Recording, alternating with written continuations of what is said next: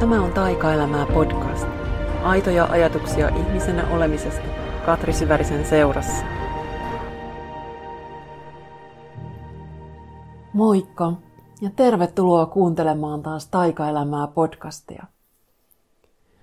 Pitkästä aikaa uusi jakso ja jos kuuntelet tätä nyt, niin se on merkki siitä, että tästä on syntynyt jotain jaettavaksi myös itseni ulkopuolelle, mutta nyt kun aloitan, niin mä en vielä tiedä, käykö niin vai ei. Mulla on vähän sama fiilis, kun jotkut postaa joskus vaikka Instaan semmosia selfieitä, että felt cute, might delete later idealla. Itse en ole kauheasti semmoista harrastanut, mutta ää, nyt mulla on semmoinen olo, että mun täytyy sanoa jotain ja katsotaan, mitä siitä tulee. Onko se semmoinen, että sitä voi kenellekään näyttää. Mulla on erityisesti nyt semmoinen tarve kytkeytyä omaan ääneen ja johonkin semmoiseen, mitä mä en ole tietoisella tasolla ihan tavoittanut. Ja mä en vielä tiedä yhtään, mitä, mitä sieltä on tulossa. Täällä on nyt just tänään aivan huikean kaunis helmikuinen aamu tai aamupäivä tai puolipäivä oikeastaan jo. Mä elän vielä vähän tämmöistä aamuenergiaa, vaikka oltiin tuossa jo äh, hyvin, äh, hyvissä ajoin minun mittapuuni mukaan yhdeksältä vuoriston Evin ja vauvan kanssa ulkoilemassa aivan huikeassa auringossa. Ja mä siinä sitten Eeville totesin, että, että nyt on ollut tässä vähän tämmöisiä vaihtelevia tunnetiloja päällä. Ja niin kuin olen Instan puolellakin sanonut, mä siinä muutama viikko sitten tein liven, jossa kerroin näistä alkavista vaihdevuosi-asioista. Ja siinä juuri puhuin myös tästä, että tunnetila saattaa heitellä jonkin verran sinne tänne. Ja nyt on juuri semmoinen olo. Ja huomaa, että, että se mitä tämä vuosi just näiden muuttuvien hormonaalisten tilanteiden kanssa, mitä se on niin tehnyt, että kaikki niin kuukautiskiertoon liittyvät asiat voimistuu selvästi. Että semmoiset kohdat kierrosta, mitkä aikaisemmin on mennyt vähän sellainen, että oho, en, en huomannutkaan, niin nyt, nyt kyllä huomaa. Ja mm, vaikka on nyt toki aikaisemminkin ollut vaikka semmoinen olo, että, että menkojen aikaan voi olla kärtyinen tai niin poispäin, niin nyt mä oon ollut kyllä tässä hetkittäin aivan niin kuin perseisen ammuttu karhu. Ja jotenkin semmoinen, että on just sellaista energiaa, mistä ei ihan saa kiinni, että mitä, mitä se on, että jotain itsessä tukkiutuu jonnekin. Ja se, mitä mä ajattelen, mikä mä niin kuin ohjaajanakin ajattelen, että mun iso tehtävä on sekä niin kuin tässä omassa elämässä, omassa kasvussa, mutta sitten just myös siinä, kun mä tarjoan tilaa toiselle, niin on just se, että me päästään käsiksi niihin pinnan alla oleviin asioihin. Oli ne sitten meidän haavoja tai haaveita, valoa, varjoja, ne molemmat puolet. Et koska meillä on usein niin rajoittunut se semmoinen malli itsellemme, että mitä me arkielämässä, meidän ihmissuhteessa, meidän työssä, perheessä, mitä me saadaan olla. Ja me usein tuodaan esiin vaan just niitä semmoisia puolia, jotka me koetaan yleisesti hyväksytyksi joista me ollaan saatu kiitosta. Me ollaan usein niin ehdollistuttu siihen, että, että kun mä oon tämmöinen, sillä mä saan huomiota, sillä mä saan rakkautta tai sillä mä saan olla rauhassa tai vältyn ongelmilta tai mitä tahansa. Että mikä on niin se semmoinen pienimmän kivun tie. Ja samaan aikaan me silloin piilotetaan itsessämme niin, kuin niin sellaisia isoja osia, sekä niitä puolia, mitä me tunnetaan, että on jotenkin se semmoinen heikkous, tämä on minussa jotain, mitä mä vähän häpeän, mitä mä en halua tuoda pintaan, mitä on kritisoitu. Ja sitten taas toisaalta se vastapuoli myös. Nyt kun mä sanoin vastapuoli, mä rupesin miettimään, että onko se oikeastaan edes vastapuoli. ne on vaan niitä oman itsen ää, eri osia, mutta myös ne semmoiset isot puolet, sielun kutsut, haaveet, unelmat, tavoitteet, toiveet, että mitä kaikkea itsessä onkaan ää, siellä jossain, mikä ei niin tarkoita välttämättä, että kaikessa niistä tarvitsisi tulla totta, mutta mä ajattelen, että ne vois olla kuitenkin semmosia puolia meistä, jotka jollain tavalla niin lähtee viemään meitä johonkin suuntaan. Ja niin paljon siitä meidän elämisestä ja olemisesta saattaa vaan niin kuin kulua sillä, että me väistellään näitä molempia puolia. Että yritetään olla niin kuin niitä varjoja ei olisi ja yritetään olla niin kuin niitä haaveita ei olisi. Ja silloin me ollaan vaan niin kuin pieniä osia itsestämme. Ja koska mä jotenkin koen, että, että tämmöinen kokonaiseksi tuleminen on niin, niin tärkeä asia, niin siksi mä pyrin sille myös just itsessäni antamaan tilaa. Ja se, mitä se tarkoittaa, on tosi paljon no ihan sitä konkreettista tilaa, että, että tarvii rauhaa ja hiljaisuutta ja mm, yksin olemista ja, ja sitä, että, että ei niin täytä sitä omaa kokemuspiiriä jollain valmiilla ärsykkeillä. Mutta lisäksi se tarkoittaa ihan hirveästi sitä semmoista, että, että uskaltaa olla sen epävarman kanssa. Ja uskaltaa olla tietämättä. Ja uskaltaa antaa asioille aikaa tulla pikkuhiljaa esiin, niin kuin kypsyä Mun tulee nyt, kun mä katson tästä ulos ikkunasta, siellä on varmaan toista metriä lunta, kun tuolta on katoksesta tippunut tuohon mun pihalle. Äh, kauheat lumikasat, niin toi, missä kesällä on sitten taas toivottavasti mun kesäpiha, niin, niin siellä sitten, kun mä kylvän niitä jotain siemeniä tai ainakin taimia, esikasvatettuja taimia, niin se, että kun niin pitkään saattaa näyttää siltä, että niistä ei tule mitään. Ja kuitenkin sitten kun me annetaan sen maan siellä niin kun tehdä tehtävänsä, me ravitaan sitä ja me pidetään niitä taimia suojassa ja kastellaan ja lannotetaan, niin sitten oikealla hetkellä – me voidaan huomata, että hei, tästä, tästä tulikin jotain, tästä tuli jotain, mitä mä en osannut odottaa, tästä tuli enemmän kuin mä olisin ajatellut, tästä tuli eri näköinen kuin mä olisin ajatellut. Ja se todellakin niin isosti niin kuin kuvaa sitä meidän luovaa prosessia, luovuutta ihmisenä kasvamista. Että meissä on koko ajan niitä siemeniä, joita sitten meidän itsemme tarttis vaalia. Meidän pitäisi opettaa lapset vaalimaan itsessään niitä.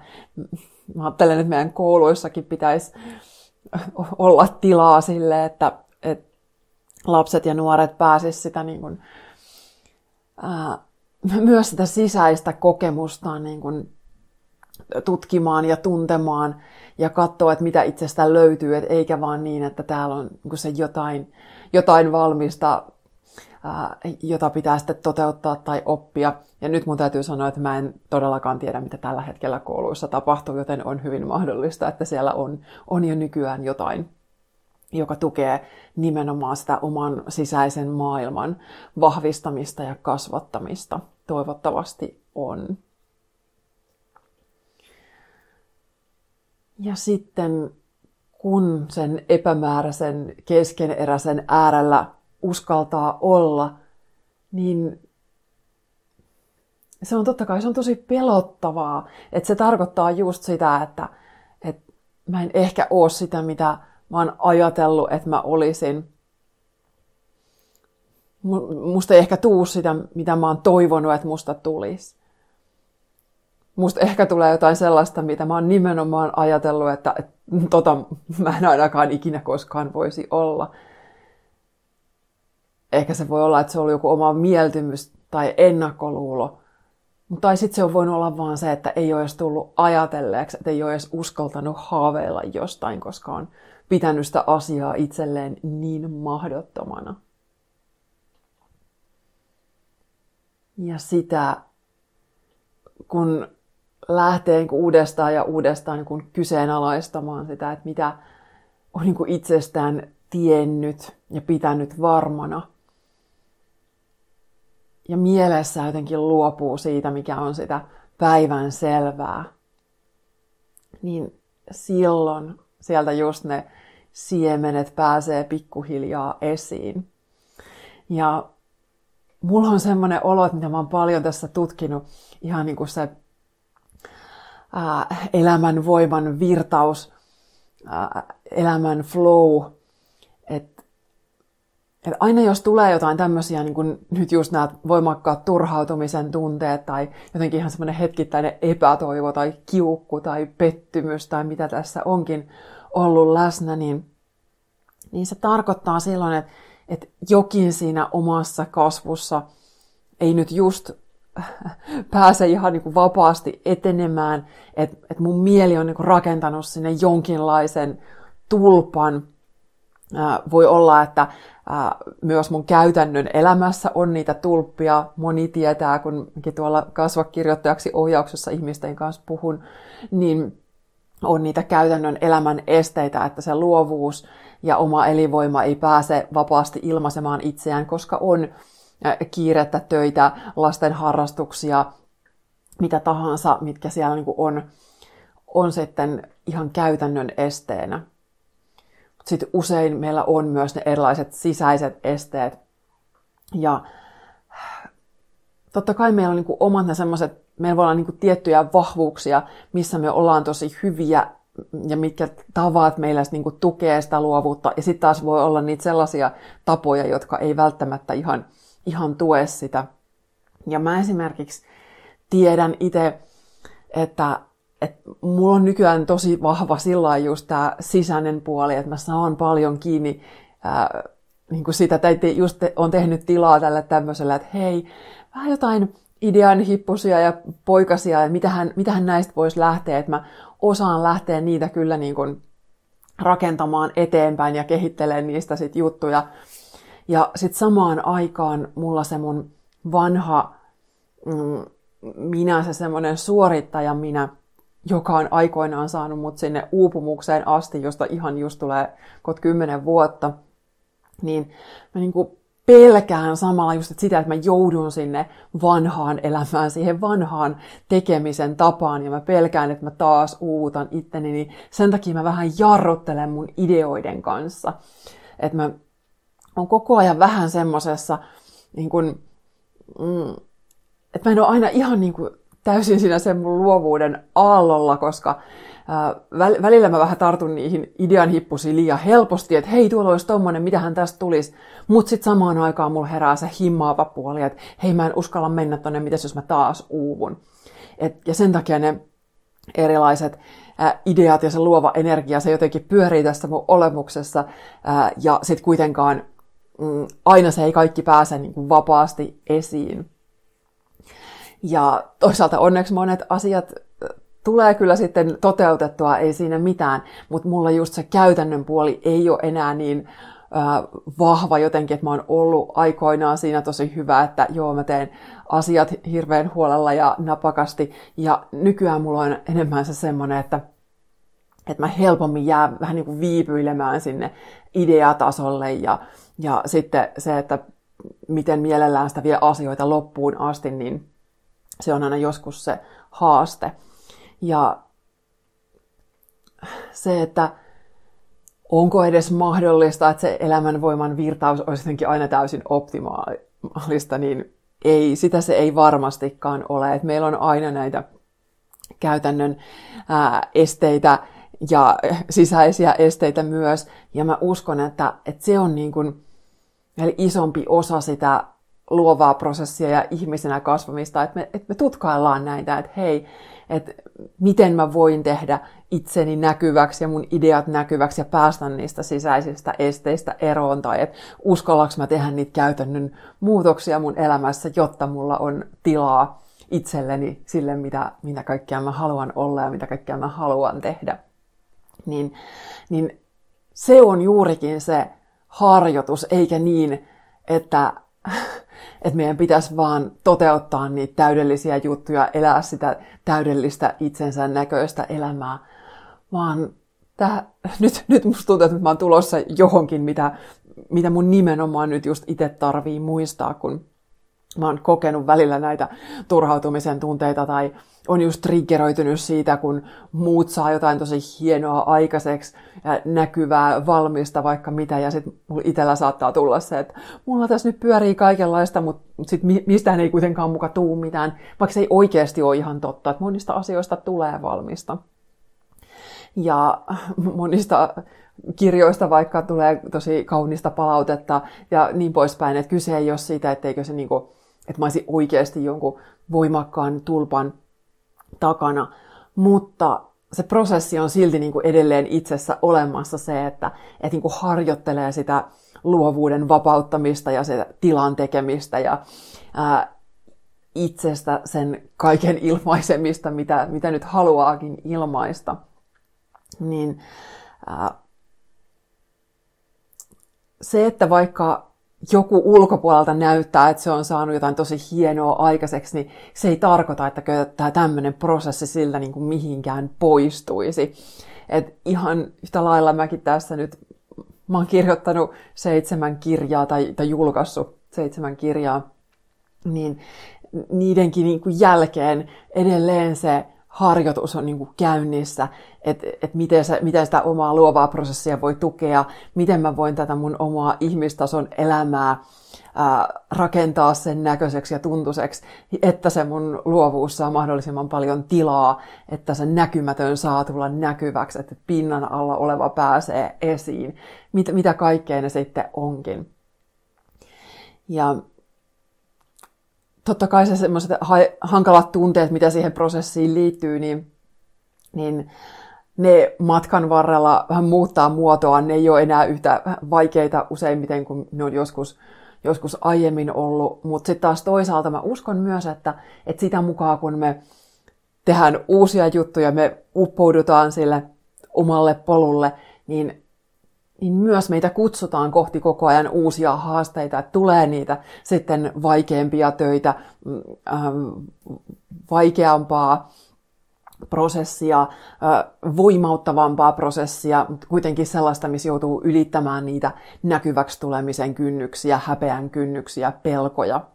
Et, et mä uskon, että se on se meidän kasvun matka. Se on luovuuden ja itseilmaisun ja näkyväksi tulemisen matka että kun sä lähet seurailemaan niitä omia unelmia tai luovia unelmia, mitä tahansa, niin sit sieltä jatkuvasti sua pyydetään kohti jotain semmoista, mikä, mikä taas seuraavaksi avaa susta jonkun syvemmän kerroksen, tekee taas näkyväksi jotain sellaista, mikä, mikä on aikaisemmin ollut jossain ehkä jumissa ja piilossa.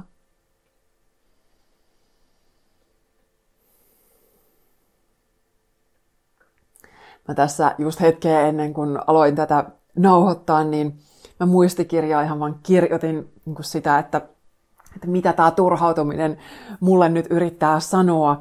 Se on aina semmoinen, jos on jotain voimakkaita tunteita, niin, niin sen sijaan, että yrittää sitä niin kuin paeta, niin kannattaa ihan vainkin olla sen tunteen äärellä, että hei, että, että mitä sä yrität sanoa, mitä jos mä nyt voisin sanoa mitä tahansa, niin mitä, mitä mä sanoisin ja kelle mä sanoisin, tai mitä mä haluan, tai mitä mä en halua, tai mitä mä pelkään, niin ne usein auttaa menemään sinne tunteen ytimeen, että et, et tämä on se, mitä mä niinku oikeasti toivon.